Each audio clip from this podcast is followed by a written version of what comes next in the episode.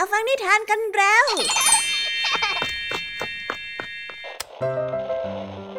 คุณกำลังรับฟังไทย พี บี เอส Radio ต่อจากนี้ไปขอเชิญทุกๆท่านรับฟังรายการนิทานแสนสนุกสุดหรรษาที่รังสรรค์มาเพื่อน้องๆในรายการ Kiss Out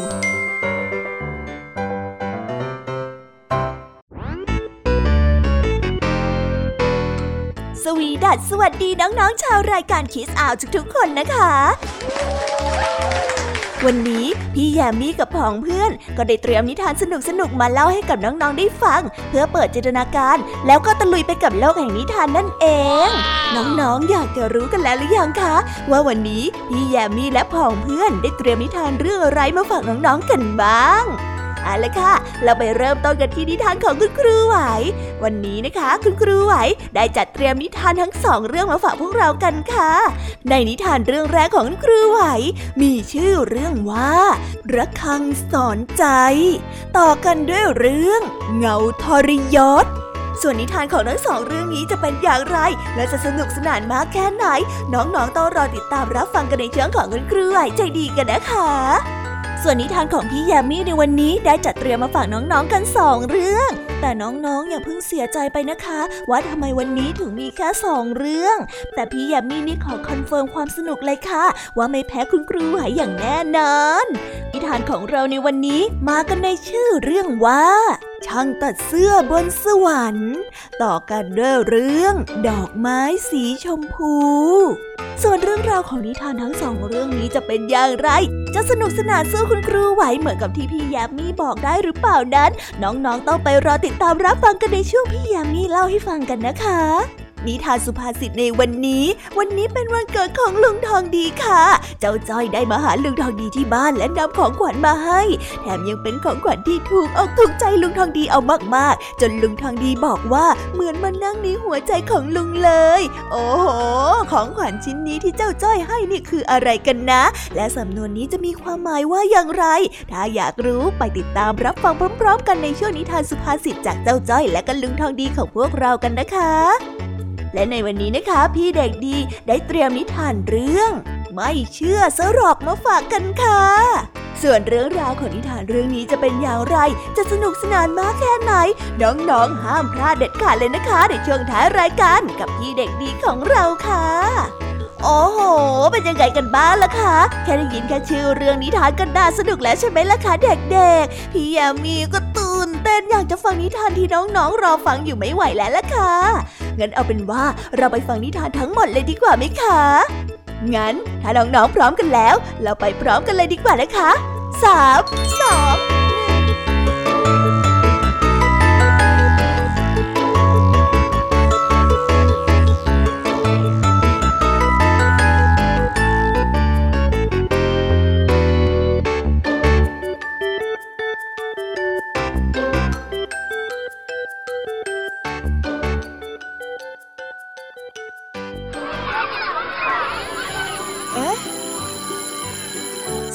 ดังแล้วอุ๊ยต้องไปเข้าเรียนแล้วล่ะค่ะไม่รอช้าเราไปหาคุณครูไหวกันเถอะไปกันเลย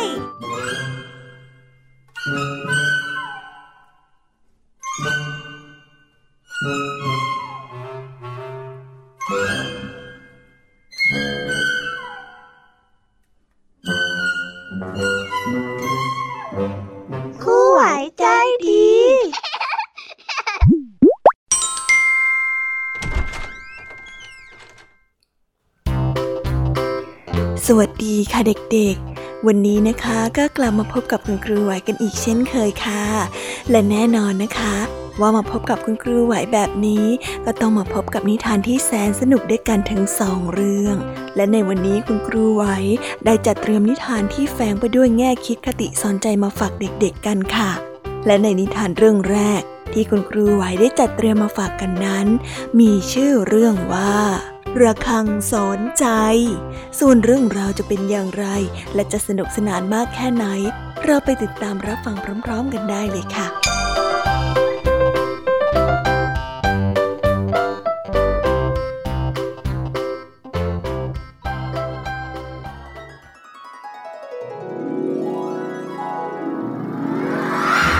ครั้งหนึ่งนานมาแล้วณเมืองแห่งหนึ่งมีเสียงของระฆังปริศนาดังขึ้นมาจากในป่าผู้คนในเมืองต่างก็วิพากษ์วิจารณ์กันถึงที่มาของเสียงระฆังบางก็ว่ามีบทเก่าแก่ซุกซ่อนอยู่ในป่าบางก็ว่ามีเสียงระฆังมาจากสวรรค์พระราชาต้องการที่มาของเสียงระฆังเป็นที่ปรากฏจึงประกาศว่าหากผู้ใดสามารถหาได้ว่าระฆังนั้นอยู่ที่ใดคนผู้นั้นจะได้รับการขนานนามว่าผู้ตีระฆังของโลกและจะได้รับการจารึกชื่อของตัวเองเอาไว้ในประวัติศาสตร์ผู้คนมากมายจึงได้ออกตามหาเสียงระฆังปริศนานั้นจนกระทั่งนายพรานผู้หนึ่งมาพบที่มาของเสียงระฆังได้ในที่สุดและพิสูจน์ได้ว่าที่แท้จริงแล้วเสียงที่ได้ยินนั้นไม่ใช่เป็นเสียงของระฆังที่เข้าใจกันแต่หากว่าเป็นเสียงของนกฮูกที่เจาะต้นไม้เพื่อทำระฆังเรื่องราวของระฆังปริศนาได้ถูกบันทึกลงในหน้าหนังสือและทุกครั้งที่ได้ยินเสียงคล้ายระฆังดังขึ้นมาจากป่าทุกคนก็จะรู้ว่านั่นเป็นเสียงของนกฮูกที่กำลังทำรังอยู่นั่นเองวันหนึ่งเป็นวันประกอบพิธีทางศีลมหาสนิทเด็กๆทุกคนในเมืองจะต้องเข้ามาร่วมในพิธีนี้ไม่เว้นแม้แต่เจ้าชายโอรสของพระราชาผู้ครองเมืองเมื่อพิธีศีลมหาสนิทได้จบลงแล้วระฆังปริศนาก็ได้ดังกังวานขึ้นแต่ก็ไม่มีผู้ใดสนใจเพราะคิดว่านั่นเป็นเสียงทำรังของนกฮูกแต่เจ้าชายกลับไม่คิดเช่นนั้นเพราะว่าเจ้าชายเชื่อว่าตราบใดที่ยังไม่มีใครเห็นที่มาของเสียงระฆังด้วยตัวเองก็จะไม่ปักใจเชื่ออย่างเด็ดขาดเจ้าชายจึงได้ชักชวนเด็กที่อยู่ในโบสถ์เข้าไปในป่าเพื่อตามหาที่มาของเสียงระฆังแต่ไม่มีเด็กคนไหนๆคิดไปกับพระองค์เลยมีเพียงแค่เด็กชายผู้ยากไร้คนเดียวเท่านั้นที่ตามเจ้าชายเข้าไปในป่าทั้งสองได้เดินทางไปถึงบ้านหลังหนึ่งที่มีกระดิ่งใบใหญ่ๆแขวนอยู่ที่รอบบ้านแต่นั่นก็ยังไม่ใช่เสียงระฆังที่ทั้งสองได้ยินทั้งสองจึงได้เดินเข้าไปในป่าลึกลับมากขึ้นมากขึ้นและพบกับนกฮูกที่กำลังทำรังอยู่แต่ก็ต้องพบว่าเสียงระฆังที่ได้ยินนั้นไม่ได้มาจากบริเวณที่นกฮูกทำรังแต่กลับดังออกมาจากที่ที่อยู่ห่างไกลออกไปเจ้าชายและเด็กยากไร้ได้ตกลงที่จะแยกกันตรงนี้เพราะได้ยินเสียงดังมาจากคนละทิศกันทางที่ทั้งสองได้เดินไปนั้นต่างเต็มไปด้วยความยากลำบากตามร่างกายได้ถูกทิ่มแทงไปด้วยน้ำอันแหลมคมของต้นไม้สารพัดชนิดแต่ทั้งสองก็ยังไม่ย่อท้อและยังคงมุ่งหน้าเดินไปตามเส้นทางที่ตัวเองนั้นเลือกอย่างตั้งใจเพราะคิดว่าปลายทางที่ตนเองกำลังมุ่งหน้าไปนั้นจะทำให้รู้ว่านั่นคือเสียงอะไรกันแน่เจ้าชายได้ปีนขึ้นไปตามโขดหินและยอดผาเจ้าชายได้เห็นภาพของพระอาทิตย์ที่กำลังจะตกดินปลายของขอบฟ้ามีเมฆสีแดงราวกับสีของโลหิตตรงใจกลางมองเห็นเป็นช่องสีดำคล้ายกับหน้าต่างทรงโค้งที่อยู่ในโบสถ์ซึ่งมีเสียงระฆังดังแว่วออกมาเจ้าชายดีใจมากที่รู้ว่าเสียงที่พระองค์ตามหานั้นดังมาจากที่ดินแดนของพระเจ้า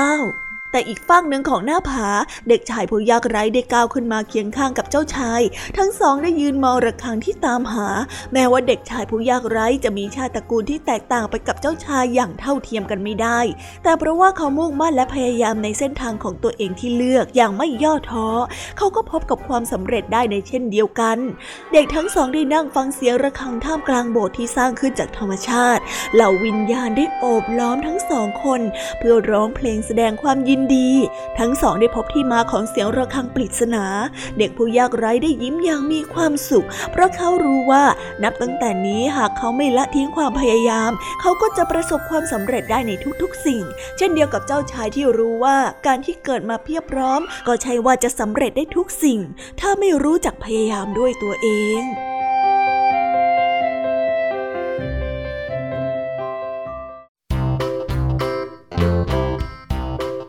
แล้วก็จบกันไปเป็นที่เรียบร้อยแล้วนะคะสำหรับนิทานในเรื่องแรกของคุณครูไหว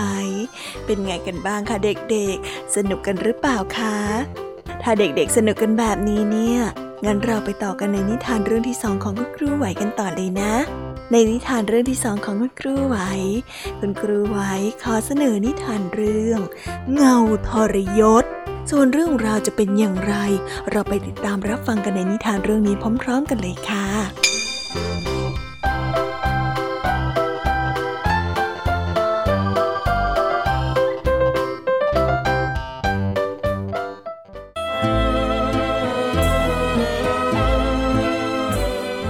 ก ละครั้งหนึ่งนานมาแล้วชายหนุ่มผู้หนึ่งได้เดินทางออกจากบ้านซึ่งอยู่ในประเทศทางเหนือที่มีหิมะตกเกือบตลอดทั้งปีเขาได้ออกเดินทางไปทั่วโลกเพื่อแสวงหาความรู้จนเขานั้นเป็นคนที่มีความรอบรู้มากกว่าผู้ใดชายหนุ่มได้เดินทางมาจนถึงประเทศแห่งหนึ่งที่ร้อนมากตอนนี้เขาคิดว่าความรู้มีมากพอแล้วจึงคิดที่จะปักหลักอยู่ที่ประเทศแห่งนี้แต่เพราะว่าเขาไม่สามารถที่จะปรับตัวให้เข้ากับความร้อนของเมืองแห่งนี้ได้เขาจึงออกจากบ้านเฉพาะเวลาเย็นที่แสงของพระอาทิตย์ได้เริ่มอ่อนลงแล้วแต่ไม่เฉพาะเขาเท่านั้นคนในประเทศนี้ก็มักจะออกจากบ้านในตอนเย็นแล้วเป็นส่วนมากเว้นเสียแต่บ้านที่อยู่ตรงข้ามของบ้านของเขาเท่านั้นที่ไม่เคยเห็นใครออกมาจากบ้านหลังนั้นเลยคล้ายกับว่าคนในบ้านหลังนั้นกำลังทำอะไรกันอยู่สักอย่างชายหนุ่มสงสัยเป็นอย่างมากว่าคนในบ้านนั้นกำลังทำอะไรวันหนึ่งในขณะที่เขากำลังสังเกตเหตุการณ์อยู่ที่ระเบียงหน้าบ้านชายหนุ่มได้เห็นเงาของตัวเองทอดยาวไปที่บ้านหลังนั้นเขาได้พูดทีเล่นทีจริงกับเงาของตัวเขาว่านี่ถ้าเจ้าสามารถเข้าไปในบ้านหลังนั้นได้แล้วก็อย่าลืมนำสิ่งที่เจ้าเห็นกลับมาเล่าให้เราฟังบ้างล่ะ เงาที่ทอดเข้าไปในบ้านปริศนาหลังนั้นได้พบเห็นหนังสือมากมายมันได้ทอดตัวเข้าไปตามชั้นวางหนังสือเพื่อซึมซับความรู้และบทกวีจากหนังสือจนมันมีความรู้สึกนึกคิดของตัวเองเงาได้เริ่มกลายเป็นคนขึ้นมาทีละนิดทีละนิดและไม่กลับไปหาชายหนุ่มอีกเลยในวันรุ่งขึ้นเมื่อชายหนุ่มได้ตื่นนอนขึ้นมาเขาพบว่าเงาที่เคยอยู่กับเขามาช้านานไม่ได้อยู่กับเขาอีกต่อไปแล้วชายหนุ่มตกใจมากที่เงาของเขาหายไปเพราะเขาเคยได้ยินมาว่าใครที่ไม่มีเงาจะเสียชีวิตเมื่อโดนแสงแดดชายหนุ่มจึงต้องแอบไปอยู่ในบ้านและไม่สามารถออกไปไหนได้จนกระทั่งวันเวลาผ่านไปเงาของเขาก็เริ่มค่อยๆงอกขึ้นมาใหม่หลังจากนั้นอีกสามสัปดาห์ชายหนุ่มพบว่าเงาของเขาได้เพิ่มขึ้นประมาณครึ่งนึงของตัวเขาแล้วก๊อกก๊อกก๊อกชายหนุ่มได้ยินเสียงมาจากประตูและเมื่อเปิดประตูออกเขาก็ตกประหลาดใจกับสิ่งที่เขาได้เห็นเพราะว่ามีคนที่หน้าตาเหมือนกับเขาไม่ผิดเพี้ยนยืนอยู่จำข้าได้หรือไม่ข้าคือเงาของท่านยังไงล่ะข้ากลับมาเล่าเรื่องราวที่ข้าเห็นในบ้านหลังนั้นให้ท่านฟังแต่ว่าข้าจะเล่าได้ก็ต่อเมื่อท่านสัญญาว่าท่านจะไม่บอกกับใครว่าข้าเคยเป็นเงาของท่านไม่เช่นนั้นข้าจะสังหารเจ้าซะชายหนุ่มได้พยักหน้ารับคำเงาจึงได้เริ่มเล่าเรื่องที่เขาพบเห็นในบ้านที่อยู่ตรงข้ามให้กับชายหนุ่มได้ฟังเมื่อเล่าจบก็ออกเดินทางไปอีกครั้งเมื่อวันเวลาผ่านไปเงาก็พบว่าสิ่งที่มันได้ทำนั้นยังไม่เป็นมนุษย์อย่างเต็มที่มันไม่มีหนวดงอกขึ้นมาแม้แต่เส้นเดียววันหนึ่งเงาได้ยินว่ามีเจ้าหญิงที่สามารถให้พรวิเศษได้หนึ่งข้อหากตอบคำถามของเธอได้สิ่งที่ปรารถนาก็จะเป็นจริงเงาได้เดินทางไปหาชายหนุ่มอีกครั้งเพราะมันรู้ว่าชายหนุ่มนั้นมีความรู้มากเงาได้หลอกชายหนุ่มว่า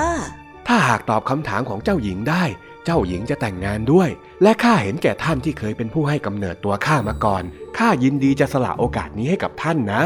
เงาได้เข้าไปในวังและอาสาตอบคำถามกับเจ้าหญิงเพื่อแลกกับพรวิเศษหนึ่งข้อเมื่อเจ้าหญิงได้ถามคำถามเงาก็ได้สลับตัวกับชายหนุ่มโดยที่ไม่มีใครรู้และชายหนุ่มก็สามารถตอบคำถามของเจ้าหญิงได้อย่างง่ายดายเจ้าหญิงชื่นชมในสติปัญญาของชายหนุ่มเป็นอย่างมากจึงต้องการที่จะแต่งงานกับชายหนุ่มในตอนแรกเงาต้องการเพียงให้ตัวเองมีหนวดเท่านั้นแต่เมื่อความงามของเจ้าหญิงก็ทำให้มันตกหลุมรักในทันที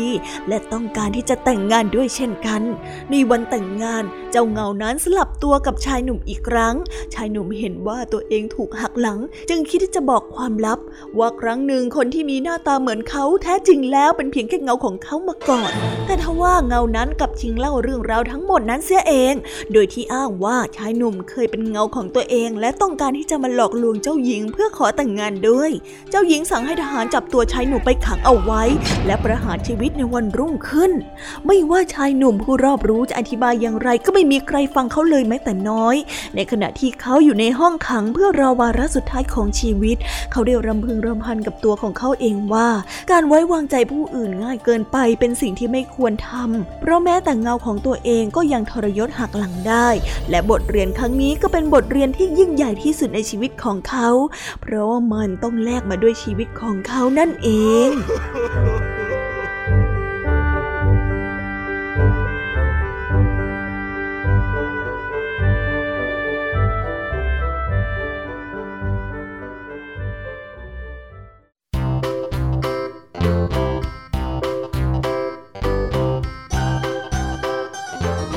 แล้วก็จบกันไปเป็นที่เรียบร้อยแล้วนะคะสำหรับนิทานทั้งสองเรื่องของคุณครูไหวเป็นยังไงกันบ้างล่ะคะเด็กๆวันนี้เนี่ยสนุกจุใจกันหรือเปล่าเอ่ยมีเด็กๆหลายคนเลยนะคะที่ยังไม่จุใจกันงั้นเราไปต่อกันในนิทานช่วงต่อไปกันเลยดีกว่าไหมคะเอาล่ะค่ะงั้นเราไปต่อกันในนิทานช่วงต่อไปกับช่วงพี่ยามีเล่าให้ฟังกันเลยนะคะแต่สำหรับตอนนี้เนี่ยเวลาของคุณครูไหวก็ได้หมดลงไปแล้วงั้นครูไหวต้องขอตัวลากันไปก่อนแล้วนะคะสวัสดีค่ะบ๊ายบายและพบกันใหม่นะคะเด็กๆ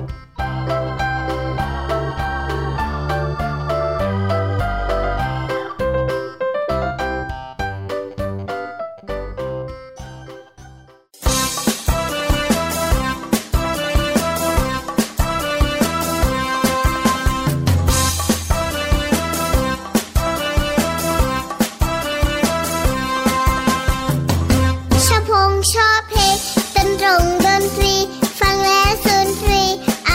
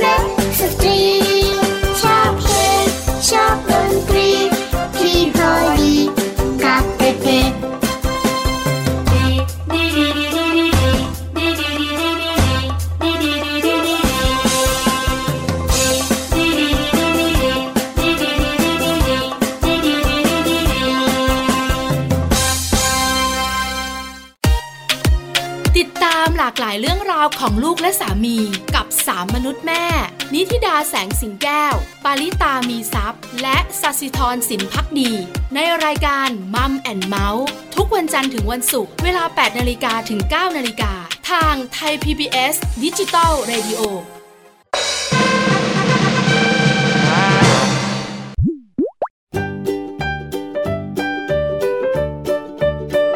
สวีดัสสวัสดีค่ะน้องๆที่น่ารักทุกๆคนของพี่แยมมี่นะคะ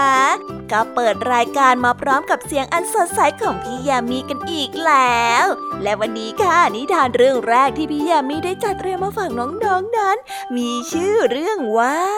ช่างตัดเสื้อบนสวรรค์ส่วนเรื่องราวจะเป็นอย่างไรจะสนุกสนานมากแค่ไหนเราไปติดตามรับฟังพร้อมๆกันได้เลยค่ะ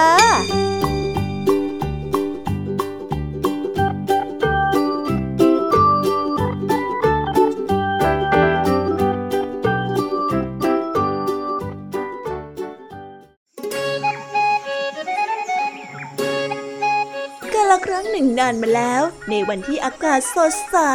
พระเจ้าทรงเห็นว่าวันนี้บนโลกมนุษย์นั้นอากาศดีๆจึงได้ชวนนักบุญและสาวกทั้งหลายไปเดินเล่นยังเมืองมนุษย์ในเบื้องล่างและได้รับคำสั่งจากนักบุญปีเตอร์คอยให้เฝ้าประตูไม่ให้ใครเข้ามายุ่มย่ามในวังของพระองค์ในระหว่างนั้นนักบุญปีเตอร์ทำความสะอาดพระราชวังของพระเจ้าไปเพื่อไม่ให้เวลาผ่านไปโดยเปล่าประโยชน์ก๊อกก๊อกก๊อกมีใครอยู่บ้างนักบุญปีเตอร์ได้ยินเสียงของชายคนหนึ่งมาเคาะประตูจึงได้แง้มออกดูว่านั่นเป็นผู้ใดกันแน่นักบุญปีเตอร์ได้เห็นมนุษย์ผู้หนึ่งยืนอยู่ข้าเป็นช่างตัดเสื้อจนๆแต่ข้าเป็นคนดีและมีความซื่อสัตย์ข้าเดินทางมาเพื่อตามหาสวรรค์แล้วหวังว่าจะได้อาศัยอยู่ที่สวรรค์ด้วยข้าเดินมานานจนขาเจ็บและรองเท้าของข้าก็ขาดเป็นรูข้าขอพักผ่อนอยู่ที่นี่จะได้หรือไม่เมื่อขาข้าหายเจ็บแล้วข้าสัญญาว่าข้าจะออกเดินทางต่อนักบุญปีเตอร์สงสารช่างตัดเสื้อจึงได้แง้มประตูให้กว้างขึ้นเพื่อให้ช่างตัดเสื้อให้เข้ามาอยู่ภายในวังถ้างั้นข้าจะให้ท่านพักผ่อนจนขาของท่านหายเจ็บแต่ท่านต้องสัญญาว่าจะนั่งอยู่ที่มุมประตูนี้เท่านั้นห้ามเดินเพ่นพ่านไปไหนเข้าใจไหมกล่าวจบนักบุญปีเตอร์ก็ได้แยกย้ายไปทำความสะอาดวังต่อเมื่อช่างตัดเสื้อได้มองไปรอบๆก็พบว่าสิ่งของในวังแห่งนี้ล้วนแล้วแต่แปลกประหลาดแต่ละชิ้นนั้นมีแสงส่องประกายออกมาระยิบระยับช่างตัดเสื้อจึงได้ลุกออกมาจากมุมประตูและได้เดินสำรวจไปรอบๆจนกระทั่งมาพบกับโต๊ะตัวหนึ่งที่มีภาพเคลื่อนไหวอยู่บนโต๊ะซึ่งที่แท้จริงแล้วโต๊ะตัวนั้นเป็นโต๊ะที่พระเจ้าทรงใช้สำรวจดูความเป็นไปเป็นมาของโลกมนุษย์เมื่อช่างตัดเสื้อได้มองไปที่โต๊ะก็พบว่ามีหญิงชราคนหนึ่งกำลังขโมยผ้ากันเปื้อนสองผืนที่แขวนอยู่บนราวตากผ้าของเพื่อนบ้านช่างตัดเสื้อจึงได้ใช้ที่วางเท้าคว้างลงไปยังหลังคาบ้านหลังนั้นเพื่อให้รู้ว่ากำลังถูกขโมยผ้ากันเปื้อนแล้วก็ได้รีบวิ่งกลับไปนั่งอยู่มุมประตูเพราะว่าได้ยินเสียงว่ามีใครกำลังเดินเข้ามาในวังแห่งนั้นเสียงนั้นเป็นเสียงของพระเจ้าและนักบุญคนอื่นๆที่เดินทางกลับมาจากการเดินเล่นในโลกมนุษย์นั่นเองเมื่อเขาได้เข้ามาในพระราชวังพระเจ้าก็ทรงตรัสไปยังโต๊ะเพื่อดูความเป็นไปเป็นมาของมนุษย์ในทันทีเมื่อพระองค์เห็นว่าที่วางเท้านั้นหายไปจึงทรงเรียกนักบุญปีเตอร์มาสอบถามปีเตอร์นี่เจ้าอยู่ไหนนะนักบุญปีเตอร์ไม่รู้ว่าที่วางเท้าของพระเจ้าหายไปอยู่ไหนเพราะว่านั่นเป็นฝีมือของช่างตัดเสื้อจึงได้ตอบกับพระเจ้าไปว่าเขาไม่รู้จริงๆแต่แล้วช่างตัดเสื้อก็ได้กล่าวขึ้นว่าข้าขอโทษข้าเป็นคนที่ทำที่วางเท้าหายไปเองถ้าจะลงโทษก็โปรดลงโทษข้าเถิดพระเจ้าทรงโกรธช่างตัดเสื้อเป็นอย่างมากจึงได้พูดขึ้นมาว่าใครอนุญาตให้เจ้ามนุษย์ตัวกระจ้อยนี่เดินเพ่นพ่านอยู่ในสวรรค์ไปเรียกทหารมาแล้วนำมนุษย์ผู้นี้ออกไปจากสวรรค์ซะเมื่อช่างตัดเสื้อได้รู้ว่าที่แห่งนี้เป็นสวรรค์ที่เขากำลังตามหาเขาก็ได้รีบวิ่งหนีออกไปจากวังของพระเจ้าโดยทันทีทั้งที่เท้าของเขายังเจ็บอยู่เขาได้วิ่งไปจนกระทั่งพบงานรื่นเริงแห่งหนึ่งที่มีนางฟ้ากำลังเต้นรำกันอย่างมีความสุขเขาจึงได้เข้าไปร่วมเต้นรำด้วยและด้วยความที่เขาเป็นคนดีและมีความซื่อสัตย์เขาจึงสามารถที่จะอยู่บนสวรรค์ได้นับตั้งแต่นั้นโดยที่ไม่ได้กลับมายังโลกมนุษย์อีกเลย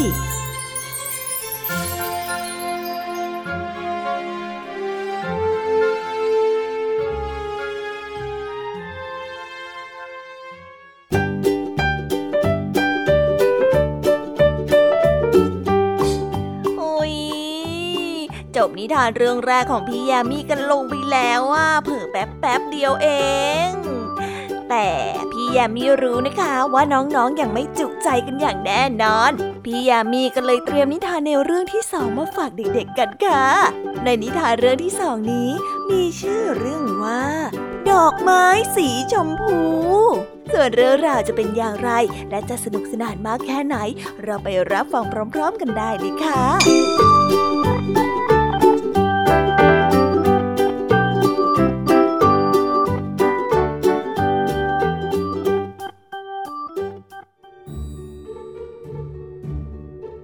กันละครั้งหนึ่งนานมาแล้วพระราชาและพระราชินีทรงปกครองเมืองแห่งนี้ทรงได้เฝ้าอ้อนวอนต่อพระเจ้าทุกวันไม่ได้ขาดเพื่อขอให้พระองค์มอบทายาทให้แก่ทั้งสองด้วยนางฟ้าใจดีองค์หนึ่งได้ยินเสียงอ้อนวอนจึงได้ปรากฏร่างต่อหน้าพระราชินีและได้กล่าวว่าเราเนี่ยจะประทานบุตรชายให้แก่พระองค์บุตรชายผู้นี้จะได้รับพรวิเศษไม่ว่าสิ่งใดที่ปรารถนาสิ่งนั้นก็จะเป็นจริงตามที่ต้องการจ้ะพระราชินีทรงดีใจเป็นอย่างมากที่พระองค์จะได้พระโอรสซึ่งทรงนำเรื่องราวนี้ไปเล่าให้กับพระราชาได้ฟังพระราชาได้พูดกับพระราชินีว่าห้ามนำเรื่องพรวิเศษของเจ้าชายไปบอกกับใครโดยเด็ดขาดโดยที่ไม่รู้เลยว่าการที่สนทนาของทั้งสองนั้นมีพ่อครัวคนหนึ่งได้ยินเข้าโดยบังเอิญวันเวลาผ่านไปพระราชินีทรงกำเนิดพระโอรสที่มีหน้าตาน่ารักเป็นอย่างมากพระราชาจึงได้รับสั่งให้จัดงานรื่นเริงเฉลิมฉลองไปทั่วทั้งเมืองวันหนึ่งพระราชินีทรงได้พาพระโอรสออกไปเดินเล่นในสวนพระราชินีทรงเหน็ดเหนื่อยเป็นอย่างมากจึงได้ลงไปชำระล้างร่างกายในสระน้ำโดยที่วางพระโอรสเอาไว้ที่ริมสระพ่อครัวได้เห็นว่าเป็นโอกาสดีที่จะลักพาตัวพระโอรสจึงนำเลือดของกวางมาเทลงที่เสื้อคลุมของพระราชินีแล้วขโมยพระโอรสไปให้ญาติที่เพิ่งคลอดลูกเหมือนกันเป็นผู้ที่เลี้ยงดู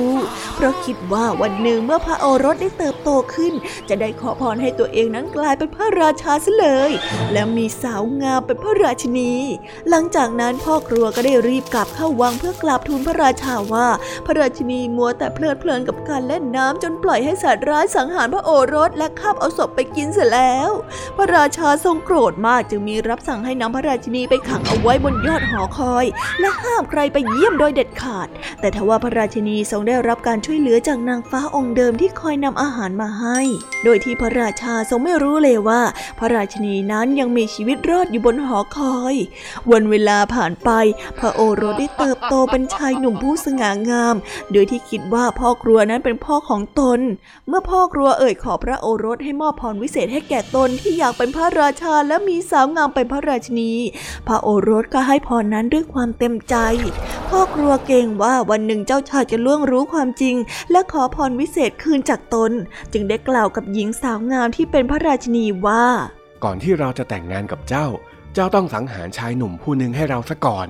สาวงามผู้นั้นจึงได้เดินทางไปหาเจ้าชายเมื่อพบหน้าเจ้าชายเธอก็ตกหลุมรักโดยทันทีหญิงสาวจึงได้เล่าความจริงทั้งหมดให้กับเจ้าชายได้ฟังเมื่อเจ้าชายได้รู้ความจริงจึงได้สาปให้พ่อครัวกลายเป็นสุนัขพุดเดิ้ลจากนั้นก็ออกเดินทางกลับเข้าวังของพระองค์โดยมอบพรให้สาวงามกลายเป็นดอกไม้สีชมพูและพาเข้าวังไปพร้อมกันและมีสุนัขพุดเดิ้ลเดินตามไปด้วย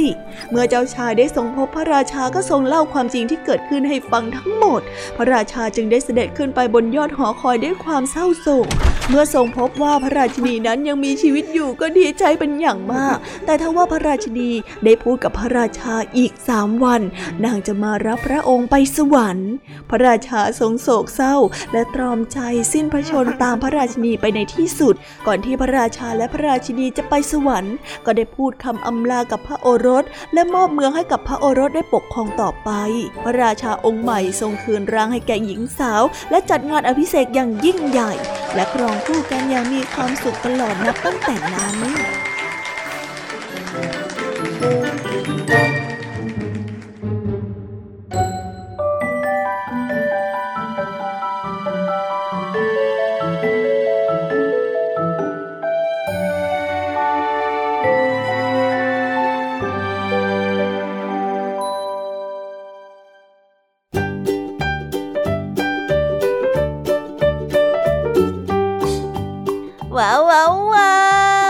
จบกันไปเป็นที่เรียบร้อยแล้วนะคะสำหรับนิทานของพี่ยามีเป็นไงกันบ้างค่ะเด็กๆได้ข้อคิดหรือว่าคติสอนใจอะไรกันไปบ้างอย่าลืมนำไปเล่าให้กับเพื่อนๆที่โรงเรียนได้รับฟังกันด้วยนะคะ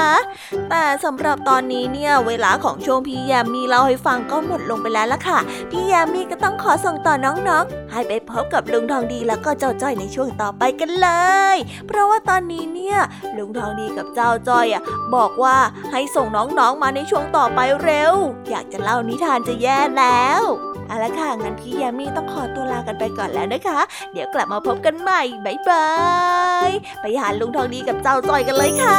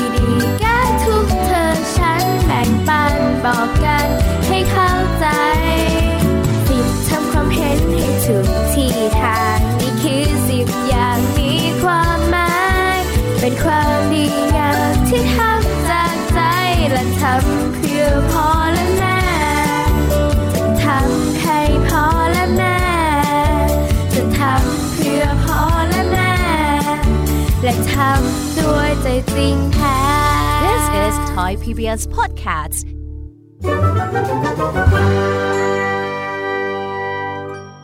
นิทานสุภาษิตว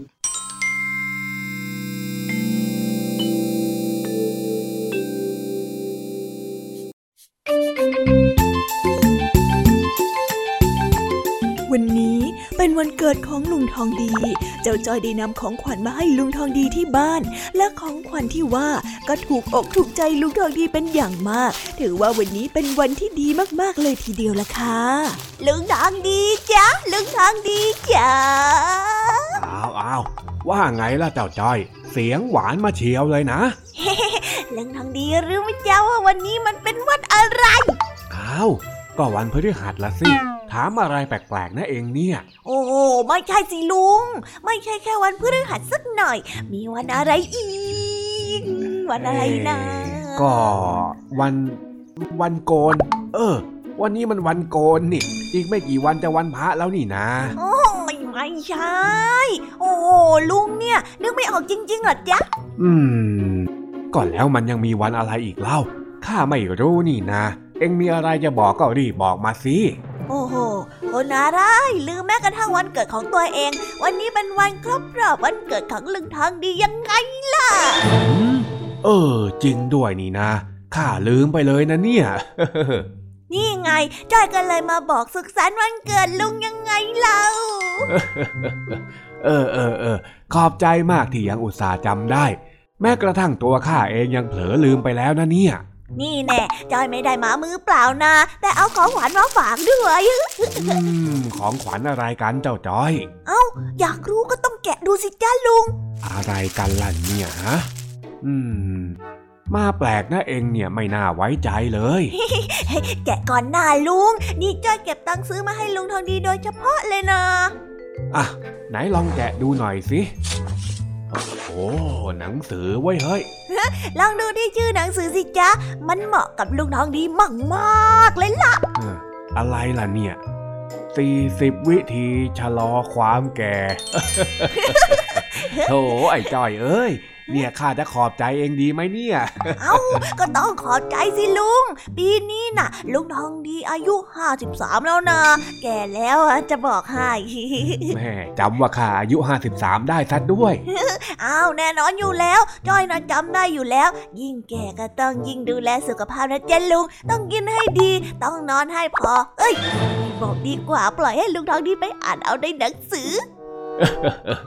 เออเออเออข้าชอบข้าชอบข้าเดี๋ยวชอบของขวัญของเองจริงๆไม่ต้องแพงมากมายแต่ว่ามีคุณค่าสูงมากเป็นของขวัญที่ดีเองเนี่ยสุดยอดจริงๆเหมือนเข้าไปนั่งในหัวใจข้าเลยลุงทองดีพูดอะไรแปลกๆเออจอยฟังแล้วสิหิวกริ้วเฮ้ยเฮ้ยเฮ้ยไม่ใช่อย่างนั้นนะเองอย่าเพิ่งเข้าใจผิดนั่งในหัวใจที่ข้าพูดเนี่ยเป็นสำนวนไทยที่หมายถึงการรู้ใจหรือว่าทำถูกต้องตามที่คนอื่นคิดไว้ต่างหากเล่าดีนะเนี่ยที่จ้อยเลือกซื้อหนังสือตอนแรกว่าจะซื้อหวยให้ลุงทองดีเอ้ยไม่ต้องเลยไม่ต้องเลยแบบนี้น่ะดีแล้วการให้หนังสือเนี่ยเหมือนการส่งมอบความหวังดีให้กันแถมยังราคาถูกไม่ต้องจ่ายเยอะแยะยังไงซะข้าก็ขอบใจเองละกันนะใจดีและจ้าลุงยังไงก็ขอให้ลุงทองดีสุขภาพแข็งแรงแล้วก็อยู่กับจ้อยไปนอนนอนนอนแน่นอนอยู่แล้วข้าเดี๋ยวจะอยู่บนเองไปอีกแสนนานเลยล่ะไอ้จ้อยโอ้อยู่แบบไม่ต้องบ่นไม่ได้ละจ้ะลุงไม่มีทางซะหรอกก็เองมันมีแต่เรื่องให้บ่นนี่นะโอ้ลุงอ่ะใส่ร้ายจ้อยทั้งนั้นจ้อยออกจะเป็นเด็กที่น่ารักวันนี้เนี่ยข้ายอมถือว่าเองเนี่ยเป็นเด็กที่น่ารักสักวันหนึ่งก็แล้วกันนั่นไงนั่นไงลุงทองดียังบอกว่าจ้อยตาลักเลยไปไปไปไปกินก๋วยเตี๋ยวกันมื้อนี้เนี่ยเดี๋ยวข้าเลี้ยงเนื่องในโอกาสวันเกิดของข้าเลยเอ้าโอ้โหระดับลุงทองดีแล้วแค่ก๋วยเตี๋ยวเองเหรอจ๊ะต้องใหญ่กว่านั้นแล้วข้ามีให้แค่นี้แหละเองจะกินไหมล่ะถ้าหากว่าไม่กินเนี่ยเดี๋ยวข้าไปกินคนเดียวก็ได้เอ้ากินสิลุงได้ไปด้วยอ่างั้นก็ตามมารับทราบจ้าแล้วก็จบกันไปเป็นที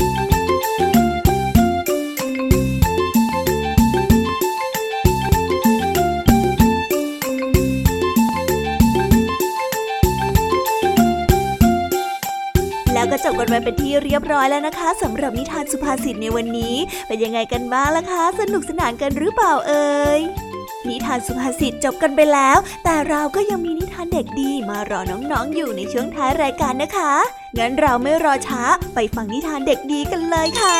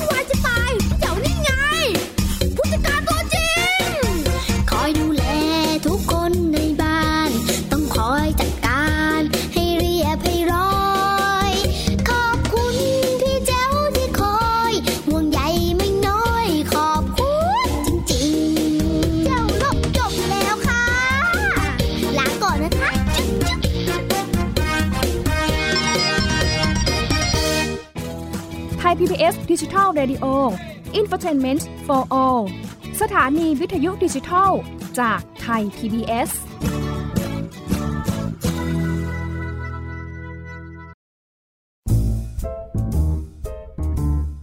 นิทานเด็กดี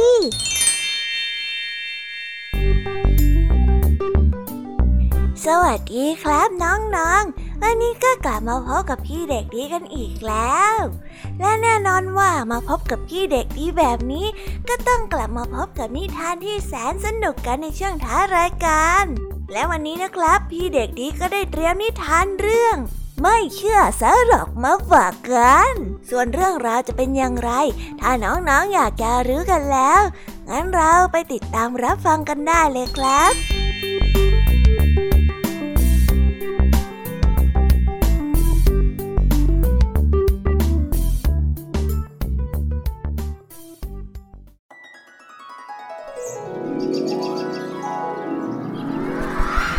กาลครั้งหนึ่งนานมาแล้วหมาป่าเจ้าเล่ห์หวังที่จะกินม้าเป็นอาหารแต่ด้วยฝีเท้าของมันที่มีคุณสมบัติที่วิ่งเร็วเป็นอย่างมากทำให้หมาป่าตัวนั้นไม่สามารถจับม้ากินเป็นอาหารได้มันจึงได้ออกอุบายหลอกม้าให้เดินทางไปกับมันโดยพูดว่า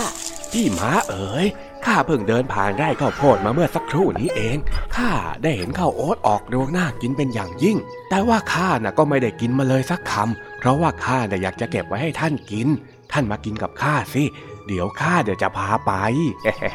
มาได้ฟังดังนั้นก็หัวเราะเบาๆและได้ตอบว่าข้าขอบใจนะที่เจ้าบอกข้าเรื่องไร่ข้าวโอ๊ตน่ะแต่ว่าข้าไม่ได้ขอบใจเจ้าที่เจ้าไม่กินข้าวโอ๊ตนั้นเพราะข้ารู้ดีว่าข้าวโอ๊ตน่ะมันไม่ใช่อาหารของหมาป่าอย่างเจ้าอยู่แล้วโธ่เชื่อข้าเถิดนะข้าเนี่ยหวังดีกับท่านจริงๆนะเก็บความหวังดีของเจ้าไว้เถอะเจ้าหมาป่าเจ้าเล่ห์เจ้าน่ะไม่เคยจริงใจกับผู้ใดหรอกหนีไปให้พ้นทางข้าซะเมื่อพูดเสร็จเจ้าหมาจึงได้เดินจากไปปล่อยให้หมาป่าเจ้าเล่ห์ต้องมองตาละห้อยกับเหยื่อที่มันไม่สามารถจับต้องได้นิทานเรื่องนี้จึงได้สอนให้เรารู้ว่าหากได้ความไม่จริงใจผู้รับย่อมไม่เกิดความซาบซึ้ง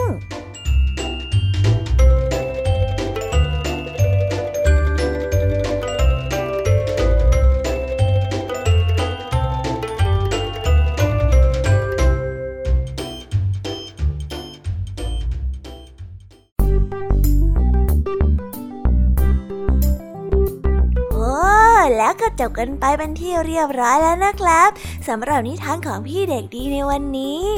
เป็นยังไงกันบ้างล่ะครับน้องๆสนุกกันหรือเปล่าเอ่ยถ้าน้องๆสนุกกันแบบนี้เอาไว้วันหลังพี่เด็กดีจะจัดเตรียมนิทานที่แสนสนุกแบบนี้มาฝากกันอีกนะครับแต่สำหรับวันนี้เวลาของพี่เด็กดีก็หมดลงไปแล้วพี่เด็กดีก็ต้องขอตัวลาน้องๆกันไปก่อนแล้วพบกันใหม่นะครับสวัสดีครับบ๊ายบายเป็นเด็กดีของคุณพ่อคุณแม่นะครับ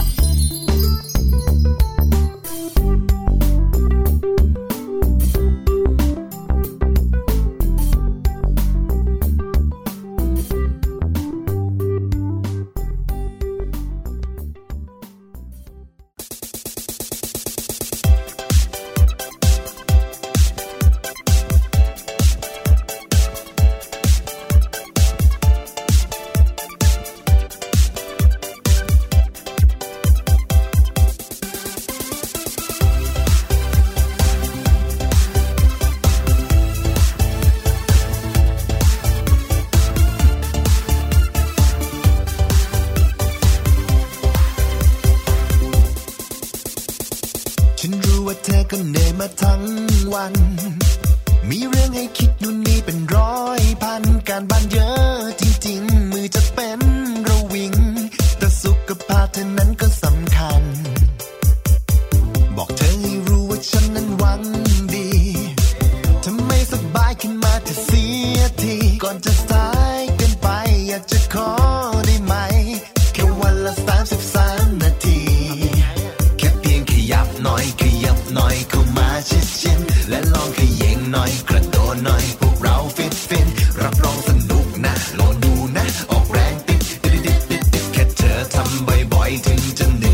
่อยๆทำไปทีละน้อยแล้วเธอจะรู้ว่ามันดีออกกำลังกับ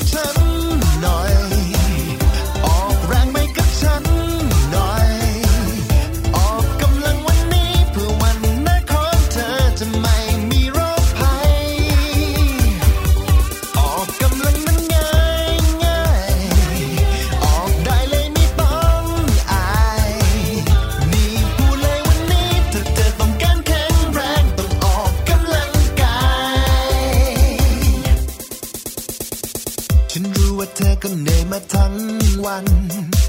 มีเรื่องให้คิดนู่นนี่เป็นร้อยพันการบ้านเยอะจริงๆมือจะเป็นระวิงแต่สุขภาพเธอนั้นก็สำคัญบอกเธอให้รู้ว่าฉันนั้นหวังดีทำไมสบายขึ้นมาที่เสียทีก่อนจะสายเกินไปอยากจะขอได้ไหมแค่วันละสามสิบสามนาทีแค่เพียงขยับหน่อยขยับหน่อยเข้ามาชิดชิดและลองขยิงหน่อยกระโดดหน่อยพวกเราฟิตฟิตรับรองสนุกนะลองดูนะออกแรงติดติดติดติดติดแค่เธอทำบ่อยๆถึงจะเหนื่อยหน่อยค่อยก็ทำไปทีละน้อยแล้วเธอจะรู้ว่ามันดีออกกำลังกับฉันหน่อยออกแรงไปกับฉันหน่อยออกกำลังวันนี้เพื่อวันหน้าของเธอจะไม่มีโรคภัยออกกำลังมันง่ายง่ายออกได้เลยไม่ต้องอายนี่พูดเลยวันนี้ถ้าเธอต้องการแข็งแรงต้องออกกำลังกายแค่เพียงขยับหน่อยขยับหน่อยเข้ามาชิดชิดและลองขยิงหน่อยกระโดดหน่อยพวกเราฟิตฟิตรับรองสนุกนะลองดูนะออกแรงติดติดติดติดติดแค่เธอทำบ่อยๆถึงจะเหนื่อยหน่อยค่อยก็ทำไปทีละน้อยแล้วเธอจะรู้ว่ามันดีออกกำลังกับฉันหน่อยออกแรงไปกับฉันหน่อยออกกำลังวันนี้เพื่อวันหน้า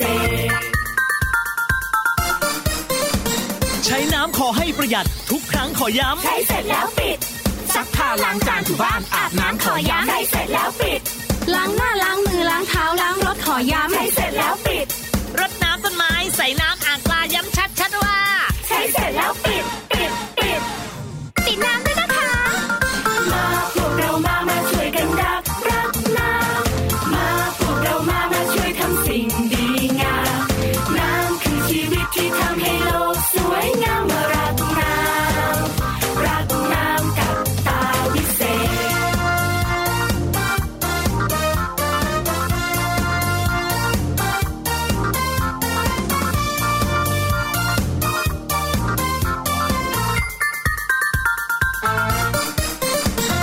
งเธอจะไม่มีโรค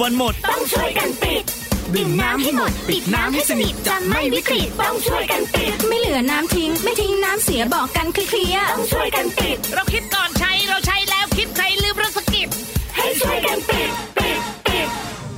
ปิดน้ำด้วยสิคะ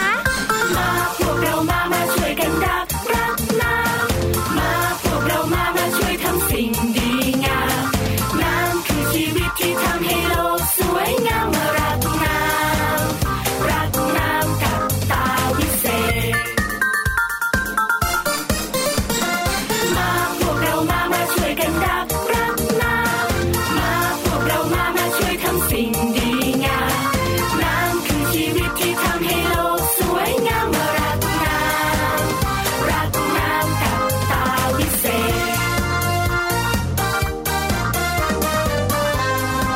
มารักน้ำกับตาวิเศษ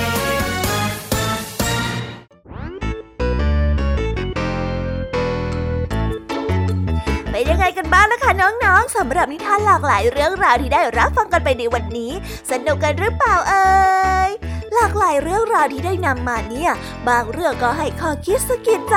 บางเรื่องก็ให้ความสนุกสนานเพลิดเพลินแล้วแต่ว่าน้องๆเนี่ยจะเห็นความสนุกสนานในแง่มุมไหนกันบ้างส่วนพี่ยามีแล้วก็พ่องเพื่อนเนี่ยก็มีหน้าที่ในการนำนิทานมาส่งตรงถึงน้องๆแค่นั้นเองล่ะค่ะแล้ววันนี้นะคะเราก็ฟังนิทานกันมาจนถึงเวลาที่กำลังจะหมดลงอีกแล้วอ่ะหอยใครที่ฟังไม่ทันเนี่ยหรือว่าฟังไม่ครบก็สามารถไปย้อนรับฟังได้ที่เว็บไซต์ Thai พี บี เอส Radio หรือที่แอปพลิเคชัน Thai พี บี เอส Radio ได้นะถึงเวลาที่จะต้องกล่าวคำลาแล้วล่ะค่ะพี่ยามีต้องคิดถึงน้องๆ อ, อีกแน่เลยแต่ไม่ต้องห่วงนะคะน้องๆพี่ยามีเนี่ยขอสัญญาเลยว่าจะกลับมาพบกันใหม่พร้อมกับนิทานที่แสนสนุกแบบนี้กันอีกแน่นอนค่ะน้องๆอย่าลืมนำข้อคิดดีๆที่ได้จากการรับฟังนิทานที่แสนสนุกของคุณครูไหวพี่ยามีลุงทองดีแล้วก็เจ้าจ้อยและก็นิทานจากพี่เด็กดีในวันนี้ไปใช้กันด้วยนะคะเด็กๆเอาไว้พบกันใหม่ในวันพรุ่งนี้นะสำหรับวันนี้พี่ยามีต้องขอตัวลากันไปก่อนแล้วล่ะค่ะสวัสดีค่ะบ๊ายบายนะคะน้องๆและพบกันใหม่ค่ะต